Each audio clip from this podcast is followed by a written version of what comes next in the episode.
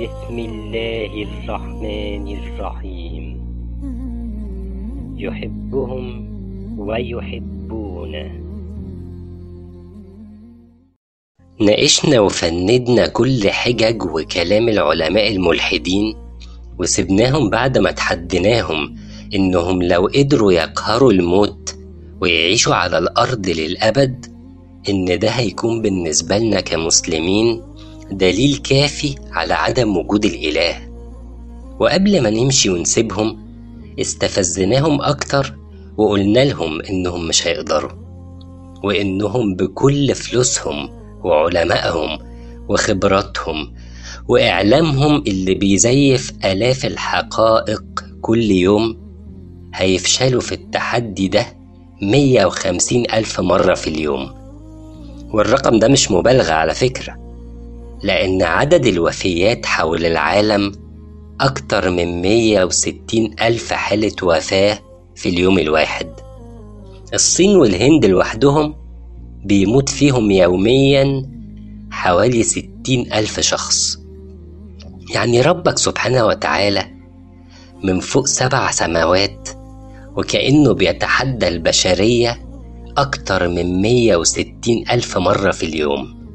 أو بيفكرهم إنه هو وحده الخالق وإننا كلنا راجعين له للحساب. بس إحنا المرة دي مش هنتكلم مع علماء ملحدين. المرة دي إحنا هنناقش ناس عاديين ناس ما شافوش ولا سمعوا ولا قروا الأدلة العلمية اللي جيرالد شرودر وغيره من العلماء أثبتوا بيها بشكل علمي قاطع إن للكون ده خالق وإن الخالق ده واحد قادر لا شريك له. وبالتالي عندهم أسئلة ممكن تكون نتجت عن هذا الكم الرهيب من الإعلام الإلحادي الموجه اللي بيخاطب عامة الناس من خلال الأفلام والمسلسلات والبرامج وأدوات التواصل ومن خلال كل أداة يقدر يوصل بيها لعقول هؤلاء البسطاء من الناس علشان يقنعهم بالإلحاد. فأول سؤال هذا الشخص الملحد العادي سأله كان هو ليه ربنا خلقني غصب عني وأجبرني أعيش بقوانينه هو؟ وهيعاقبني في الآخر لو ما سمعتش كلامه. الرد كان برضه بسؤال هو أنت دخلت المدرسة بمزاجك؟ بتذاكر للامتحانات بمزاجك؟ بتدخل امتحانات المدرسة آخر السنة بمزاجك؟ يعني أنت وافقت على قوانين وشروط بني آدمين زيك زيهم في الدنيا وجاي على قوانين الخالق وبتقول له مش موافق عليها ثم إن مين قالك أصلا إن من حقك تعترض؟ مين قالك إن المخلوق من حقه يفرض شروطه على الخالق؟ في القرآن ربنا سبحانه وتعالى رد على سؤالك ده لما قال سبحانه وتعالى لا يسأل عما يفعل وهم يسألون. إحنا اللي هنتسأل هو ما يتسألش. سبحانه وتعالى. فقام سائل الملحد تاني طب هي مش دي تبقى معاملة العبيد؟ لينا يعني. برافو عليك. كده انت وصلت لقلب الحقيقة. سأل تاني إزاي يعني؟ هو انت متخيل العلاقة بين الخالق سبحانه وتعالى وبيننا إيه؟ غير إنها علاقة بين السيد المالك والعبيد. هو ربنا سبحانه وتعالى قال لنا فعلا في القرآن كده اسمع. من عمل صالحا فلنفسه ومن أساء فعليها وما ربك بظلام للعبيد. يعني في الحالتين سواء أمنت وعملت صالحا أو كفرت وأسأت في الحالتين أنت برضو عبيد. لكنك عبد لإله رحيم بالمؤمنين منتقم من الظالمين عبد لإله عدل. فهل أنت عندك مشكلة مع عدله؟ سأل تاني. طب بس هو بيحاسبني على حاجات أنا ماليش يد فيها. يعني أنا مخترتش أهلي ولا بلدي ولا حتى لما بعيا. لما بيصيبني مرض يعني؟ قال أنا مش بختار المرض ده. تمام. ومين قالك برضه إنه بيحاسبك على الحاجات دي؟ أنت في حياتك بين أربع احتمالات اسمعهم مني كويس. اتنين منهم خير واتنين منهم شر. اتنين منهم باختيارك والاتنين التانيين مش باختيارك. بس تلاتة منهم من عند ربك سبحانه وتعالى والرابعة من عندك انت لكن بعلم ربك سبحانه وتعالى. إزاي بقى الكلام ده؟ خلونا نشرحه بأمثلة من الحياة علشان الصورة توضح. أولا يعني أنت ممكن تبقى ماشي في الشارع مهموم وعليك ديون ومعكش فلوس وعمال تستغفر ربنا سبحانه وتعالى وتدعيه إنه يفرجها من عنده. وفجأة تلاقي واحد وقفك في الشارع وطلع صديق قديم ليك. صديق أنت كنت مسلفه مبلغ من المال أكبر من كل ديونك اللي أنت شايل همها دي. والراجل ده كان بيدور عليك من زمان علشان يسدد لك الدين ده بس ما كانش عارف يوصل لك إزاي. فما صدق شافك في الشارع ودفع لك الدين اللي كان عليه. فده كله خير. وظهور الراجل ده في طريقك ما كانش باختيارك ده كان قدر ربك سبحانه وتعالى. فدي الحالة الأولى. الحالة التانية إن كان ممكن تكون ماشي برضه في نفس الشارع على الرصيف وتعدي عربية سايقها واحد ما بيعرفش يسوق فتنحرف العربية منه وتطلع على الرصيف لا قدر الله تخبطك فتكسر لك إيدك أو رجلك. فده شر. بس برضه ما كانش باختيارك لكنه كان قدر ربك سبحانه وتعالى لحكمة لا يعلمها إلا هو سبحانه وتعالى.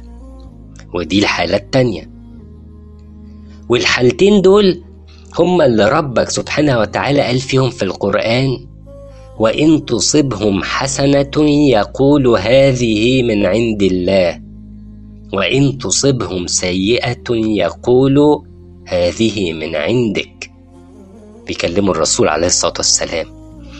قل كل قل كل من عند الله فما لهؤلاء القوم لا يكادون يفقهون حديثا.